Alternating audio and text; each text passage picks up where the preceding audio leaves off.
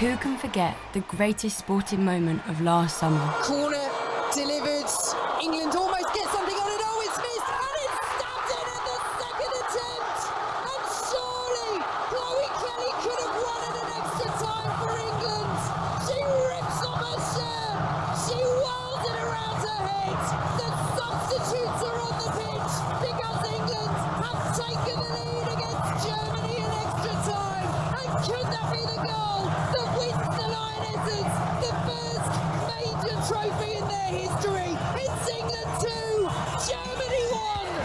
That, of course, was the sound of the England women's football team, the Lionesses, beating Germany to become champions of Europe. It was the first time any England football team had won a major tournament since Alf Ramsey's Heroes won the Men's World Cup way back in 1966. Soon, England's women will try to emulate that famous victory in the Women's World Cup to be held in Australia and New Zealand. There's national anticipation, lots of media coverage, and serious, in depth punditry about the team's tactics and star players. And what's so extraordinary about that is that it doesn't feel all that extraordinary. We've come to expect the Lionesses and top flight English women's football as a whole to be treated with pretty much the same respect as the men's game. Yet go back just a few years and things were different. Somebody better get down there and explain offside to her. Yeah, I know. Can you believe that? Funeral. The game's gone mad. Then go back a few decades and keep going. Soccer has only one more world to conquer, the women's world. And in Italy, it's well on the way to doing it. The robust signorinas are putting plenty of shapely Italian beef into it. Once you've gone back a few centuries and looked at what attitudes to women taking part in any kind of sport used to be, let alone a sweaty, rough and tumble team game like football, and you begin to appreciate just how far women's sport has come. Welcome to Sporty Girls. I'm Orla Hill. I'm an engineering student, I'm an actor, and I'm a bit sporty too. I run, I swim, I cycle. I'm an Arsenal fan. And I loved it when the Lionesses won. In this podcast, I'm going to tell the story of how the women of England and elsewhere in the world overcame so many barriers preventing them from enjoying the passions and the pleasures of sport. Barriers that today can seem almost comical, but also strange and even sinister. And they were, in every way, very real. From earliest times, men have fostered a myth that has stood in the way of women's participation in sport. The myth of feminine weakness. We're going way back now, to a time when even the brainiest blokes were a bit dim about certain things. Aristotle, 4th century BC. The author of nature gave man strength of body and boldness of mind to enable him to face great hardships. And to woman was given a weak and delicate constitution accompanied by a natural softness and timidity which fit her for sedentary life. Those clips are from a US documentary made in 1976, which was the first year women were allowed to compete in the New York Marathon. It points out that, contrary to Aristotle's pronouncement, even in ancient Greece, women engaged in vigorous physical activity. But it also points out that more than 2,000 years later, society still dissuaded women from partaking of the pleasures of running and jumping and stuff like that. After all, they were so delicate and frail that they might hurt themselves, mightn't they? The founder of the modern Olympics, the French aristocrat Pierre de Coubertin, excluded women from the first modern games, which were held in 1896. He said letting women take part would be, and I quote, impractical, uninteresting, unesthetic, and incorrect. But, little by little, things had already started to change. During the 19th century, it had become acceptable for Victorian ladies to engage in limited recreational activities as long as they didn't exert themselves too much. Netball emerged in the 1890s as a gentler, female version of basketball. There was resistance to this trend. Gentlemen scientists worried that such pastimes could be hazardous to females, especially if they also engaged in the equally risky business of reading books and training their intellects. But women were organising. They organised their own tennis, bowling, and archery clubs. Aristocratic women played croquet, a genteel game often played with and against men. And women were seeking other changes in society, such as the right to vote and the chance to play football. On Monday, 9th of May 1881, the Glasgow Herald reported that, quote, a rather novel football match took place at Easter Road, Edinburgh on Saturday between teams of lady players representing England and Scotland, the former hailing from London and the latter, it is said, from Glasgow.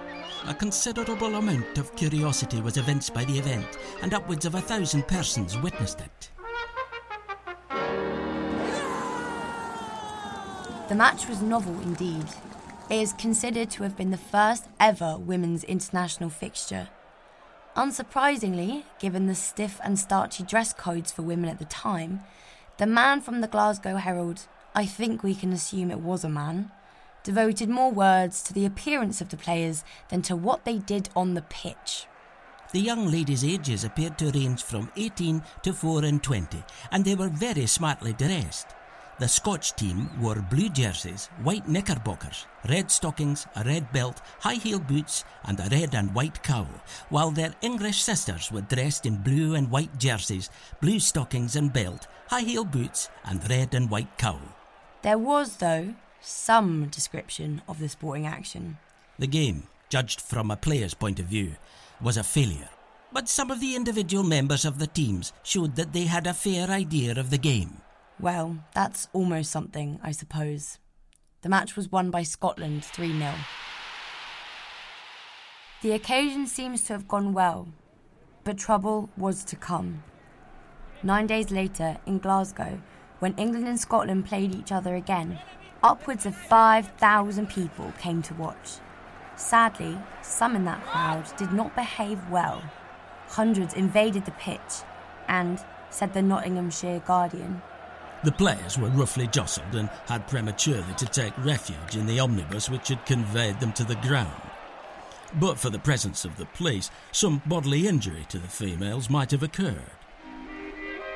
A planned third match at Kilmarnock was postponed as a result, and somehow the press managed to blame the female footballers for the violent scenes, which, given that no women were mentioned as having been involved in them, we might deduce were caused by men. Public feeling has demonstrated against the unseemly exhibition in such a manner that the authorities are now frowning down the innovation.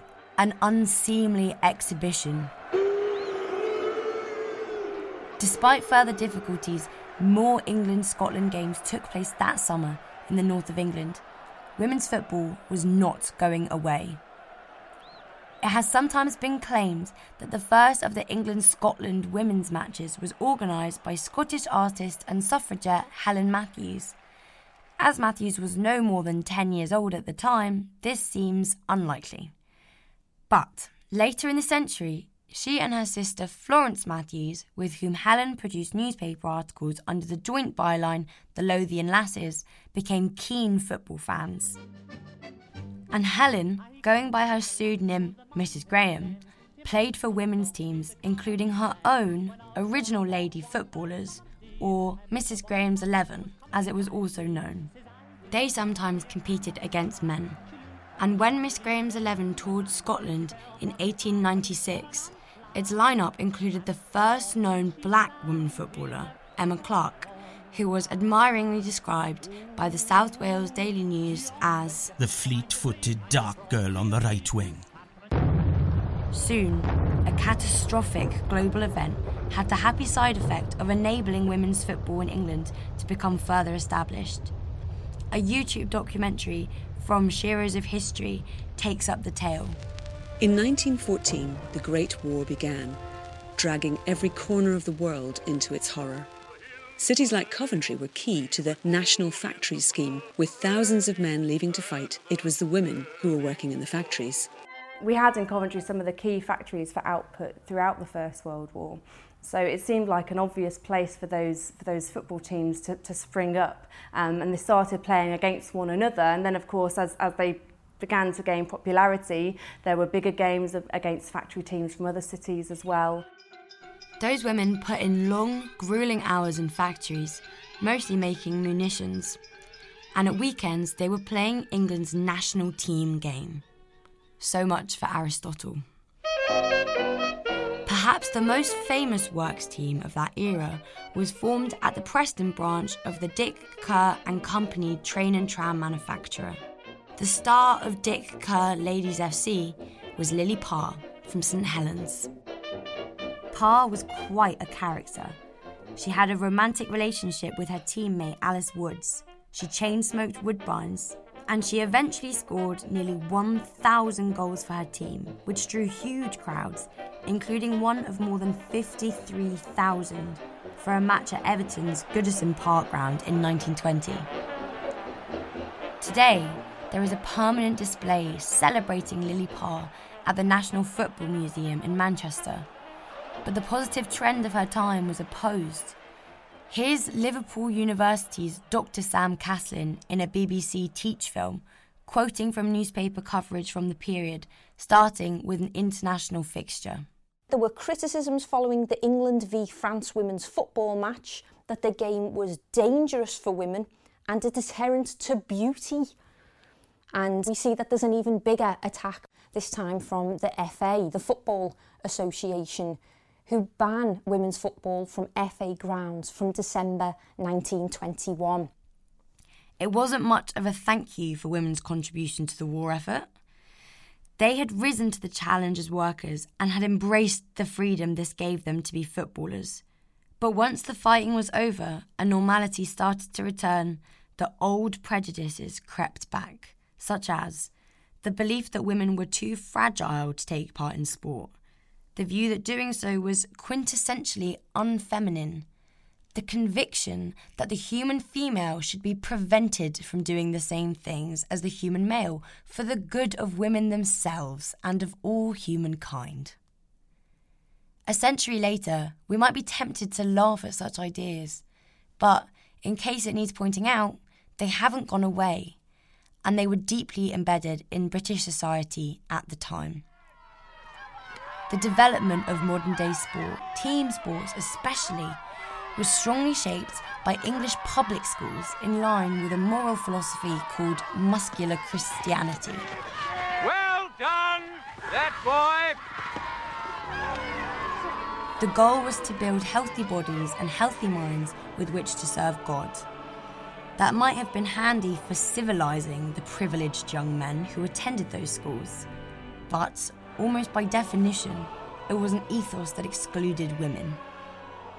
At a time when Britain had an empire and the Industrial Revolution was underway, it seemed society demanded fit and disciplined males to lead, to conquer, and to labour. The role of women was to be, well, decorative and fertile. Too much running about might interfere with these priorities.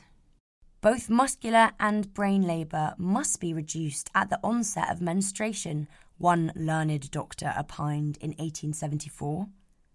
The trouble was, women had other ideas, and gradually the male dominated sporting authorities had to begin accepting them. Girls, girls, girls. Since 1900, the Olympics had let women participate in some events, including sailing, golf, swimming, and fencing. In the 1928 Games held in Amsterdam, they were at last allowed to take part in athletics, though the furthest they were permitted to run was 800 metres, while men's events included every distance up to the marathon. Some newspaper reports of the women's 800 metres final claimed competitors had collapsed or fainted. Such accounts have since been challenged. It seems that some of the runners lay down because they were tired, as you would be, or disappointed at not winning. As a result, the 800 metres for women was dropped from the Olympics programme and not reinstated until 1960. Overall, though, women's sport advanced. The Second World War saw women again substitute for men in factory jobs, and again, female works football teams were formed. And as Britain entered the television era, some of the nation's female sports stars became household names. Here's an early 1960s profile of one of the most famous from a British Pathé cinema newsreel. Mary Bignell. Since her marriage, Mary Bignell Rand. One of Britain's most versatile women athletes. Hurdler, jumper, sprinter, record breaker, all-round athlete. And what else did the gentleman of British Pathé want to tell us about this super competitive, all-action powerhouse? Mary Bignell is a pleasant girl. Like other girls, she earns her own living. I say, how terribly modern. Despite her fame, the people who come to the post office where she works seldom think of her as Miss Bignell. To them, she's just Mary, a cheerful girl who does her job well. Well, that's a relief. She might spend an evening in her London flat dressmaking. You have to smile because it's quaint and old fashioned, but there's a revealing undercurrent there too. It's as if Pathé News weren't quite sure how to portray Mary Rand, as she was usually known. The only reason they were paying any attention to her was, of course, because of her outstanding athletic prowess, relentless dedication, and will to win. So why bother with the stuff about her also being a pleasant and cheerful girl who occasionally stayed in to make a dress? It's as if the British public, perhaps of both sexes, were thought in need of reassurance. Don't worry, although an exceptional athlete, she's still a proper woman underneath. And when she travelled to Tokyo to take part in the 1964 Olympics, Rand had a lot to prove. She had gone to the Rome Games four years earlier with hopes of winning a long jump medal, but failed. Did she have the temperament to cope with the greatest pressure? Would she fail again? We ran now her fifth attempt. Oh, a beautiful jump. She really sailed there. And that it looked to me like the first 22 footer ever by a woman. Mary Rand having a look at it, and here she is in slow motion. It's a new world record, 22 feet, two and a quarter inches, a new world record, and the Olympic title for Britain's Mary Rand. This time, Rand had exceeded all expectations. And, by the way, as if to confound those ancient fears, that girls who got too sporty would fail in their duty to produce babies. By the time she won her Tokyo Olympics long jump gold, plus a silver in the pentathlon and a bronze in the sprint relay, Rand had given birth to a little girl. And let's not forget the women's 800 metres. This event had been restored to the Games programme, but was still the longest race women were allowed to run. In the final for Britain was Anne Packer. Here she enters the finishing straight. Anne passes Marise Chamberlain of New Zealand. There's only Marie van der ahead of her now. Anne's going like a world champion. She's in the lead. Anne Packer wins.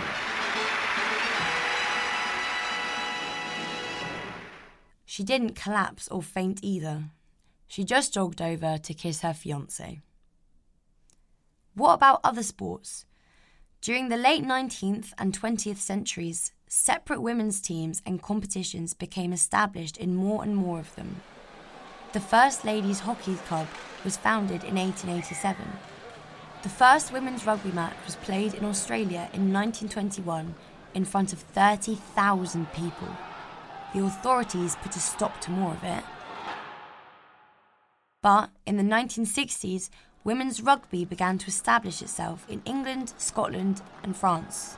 Also in Australia, the first women's Test cricket match was played between the home nation and England in December 1934.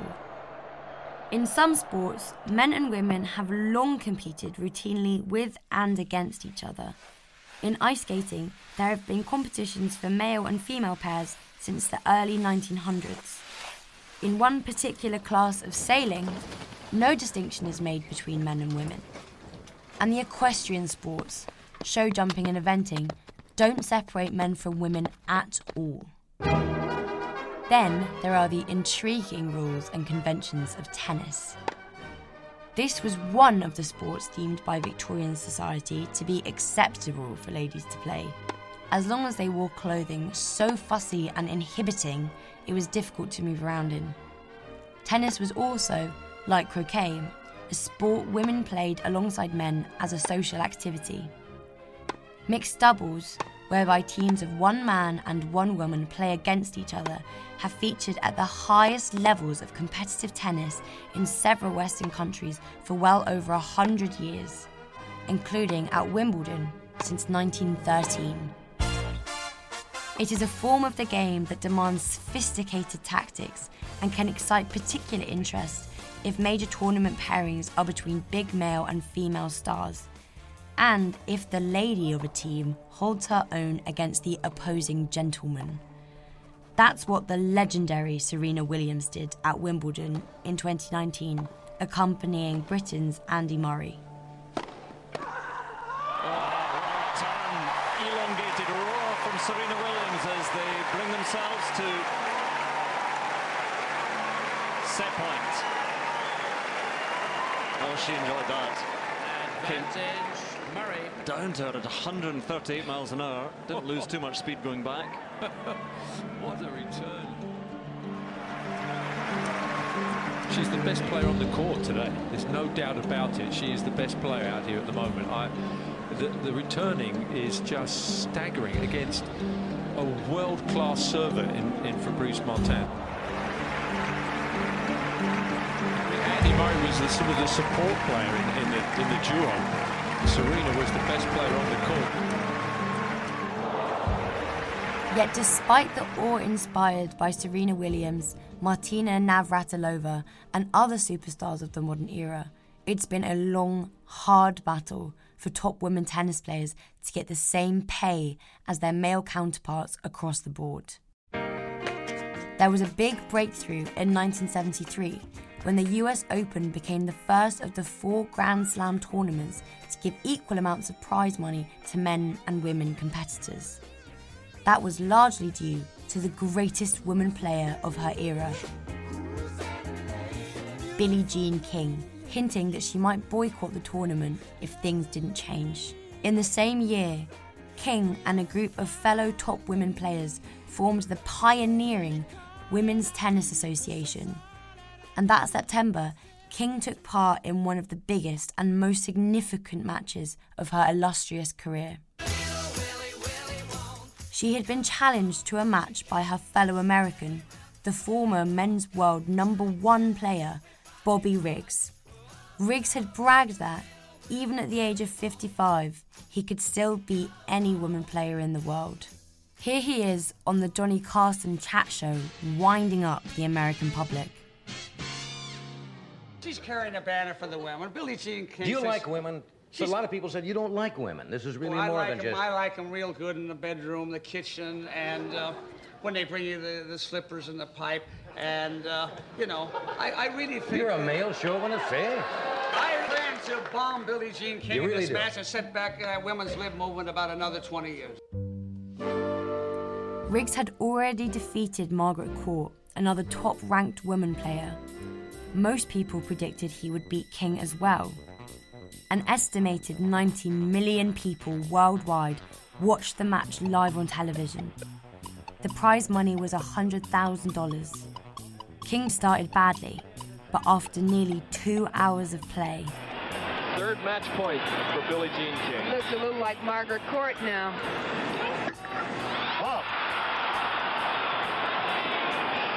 Lot of ladies would like to have this another double.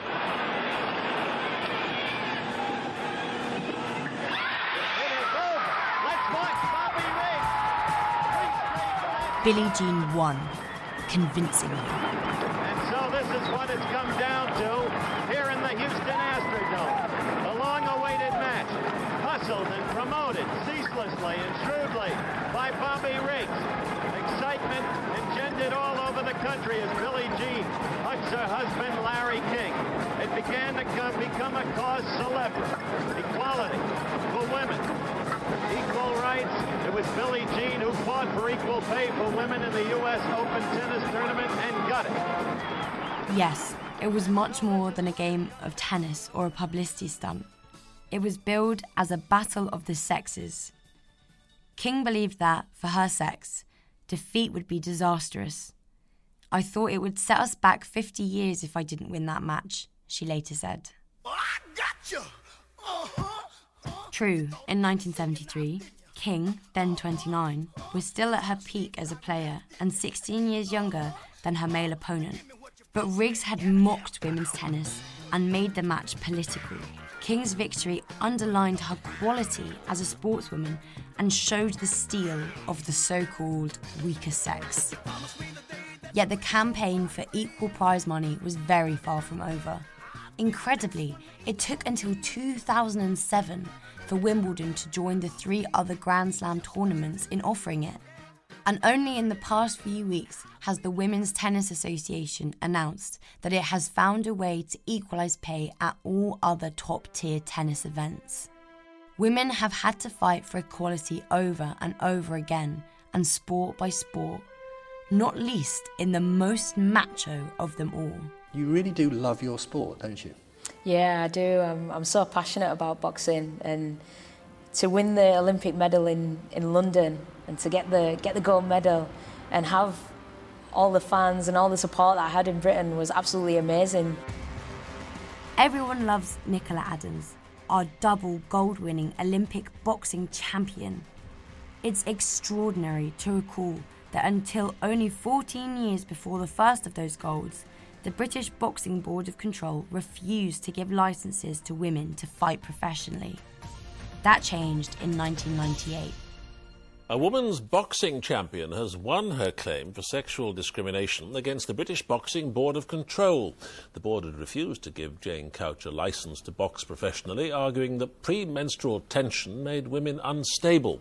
We was just elate over the moon. It was like there's nothing better because we'd just been so belittled in the weeks leading up to the court case. Jane Couch, nicknamed the Fleetwood Assassin, had been forced to compete abroad since taking up the sport in 1994. And even though she'd won a world title, she hadn't been allowed to box in her home country. Once again, it had been deemed that women's biology should prohibit them from pursuing a sporting destiny. The British Medical Association called the outcome of her case a demented extension of equal opportunities. But the first sanctioned professional boxing match between women in the UK duly took place in Streatham in November of that year. Couch was one of the protagonists. She won again. Britain's attitude to women's football was evolving too. True, it had taken its time. Consider this from Pathé News from 1959. Soccer has only one more world to conquer, the women's world. And in Italy, it's well on the way to doing it. Down in the south, Baroness Albini is training a team to represent the country in the International Women's Football Tournament during the next Olympics. The robust signorinas are putting plenty of shapely Italian beef into it. And, from 10 years later, this. Manchester. Blinkers United, a Glamour Girls 11, prepared for their charity football match against an All-Stars team. Captain of the Shapely lineup was Eve Haraldsted, former girlfriend of soccer star George Best, who is in the showbiz side. At last the game began and the ladies set off goalward. It was they who made the passes on this occasion. But by the end of the 1980s, some people were questioning all of the very conservative belief systems that dominated English football. A Channel 4 drama series written by Stan Hay and Neville Smith imagined a woman being put in charge of a struggling professional team.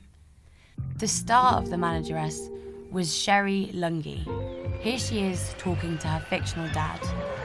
Number eight, David McGregor. He's a good little player. I mean, he seems to lack confidence. That's maybe because he gets injured so much. Anyway, they play him too wide. He'd be better in central midfield. You should write to the manager with your views. I don't think he can read, unfortunately. Tony Morris is probably the most skillful player they've got, but they make him stay on the wing, so he never gets the ball. He should be in midfield, really, because number six is Coughlin. He's just a ball winner. Doesn't know what to do with the ball when he's got it. So the play just breaks down. In fact, their main attacking ploy is just the long clearance from the centre half. Through her interactions with the players, the men in the boardroom, and so on, Lunghi's character, Gabriella Benson, exposes the Stone Age culture of English men's football, most obviously in its chronic sexism. Then, in 2002, a movie broke the mold. That's it. No more soccer. But I'm really good. What did I do wrong in my past life? Jess had a talent that was something special. That was brilliant. Really good. Yeah, almost as good as a man. Bend It Like Beckham, directed and co written by Gurinder Chadha, was a light-hearted film that made some very serious points. In this interview, one of its stars, Keira Knightley, sums them up. It's sort of really girl power, and that you know is so great because I think um, there's a big thing in England about girls not being able to play football, and it's just a great script to say, yeah, we can all do this. 20 years after Bend It Like Beckham, the England women's football team surely proved last summer that women can be every bit as sporty as men and should be given every chance to be so, free from discrimination, prejudice, and ridicule. In recent days, Hannah Dingley has been appointed caretaker manager of Forest Green Rovers, who play in League Two. It is the first time a woman has been put in charge of a senior professional men's team in England. A major breakthrough. Yet there are still so many barriers to overcome, including even rules about what women doing sport should wear. As recently as 2021, it took a revolt by the Norwegian women's beach handball team before a regulation forcing them to wear midriff bearing tops and bikini bottoms when competing was changed. And all the while, male counterparts had been able to turn out in t shirts and shorts. And only last autumn it was decided to allow female tennis players at Wimbledon to wear dark coloured undershorts to address period anxiety. For all the changes there have been, the charity Women in Sport reported earlier this year that from a young age, girls are assigned personality traits that are not aligned with being sporty. This means that far too many of them still feel that they don't belong in sports somehow. Honestly, it's amazing. Thank you, everyone that came out to support us. This is what dreams are made of. The words of winning goalscorer Chloe Kelly straight after the final whistle of last year's Euros epic. The Lionesses have been leading the way. Long may they be followed by millions more sporty girls.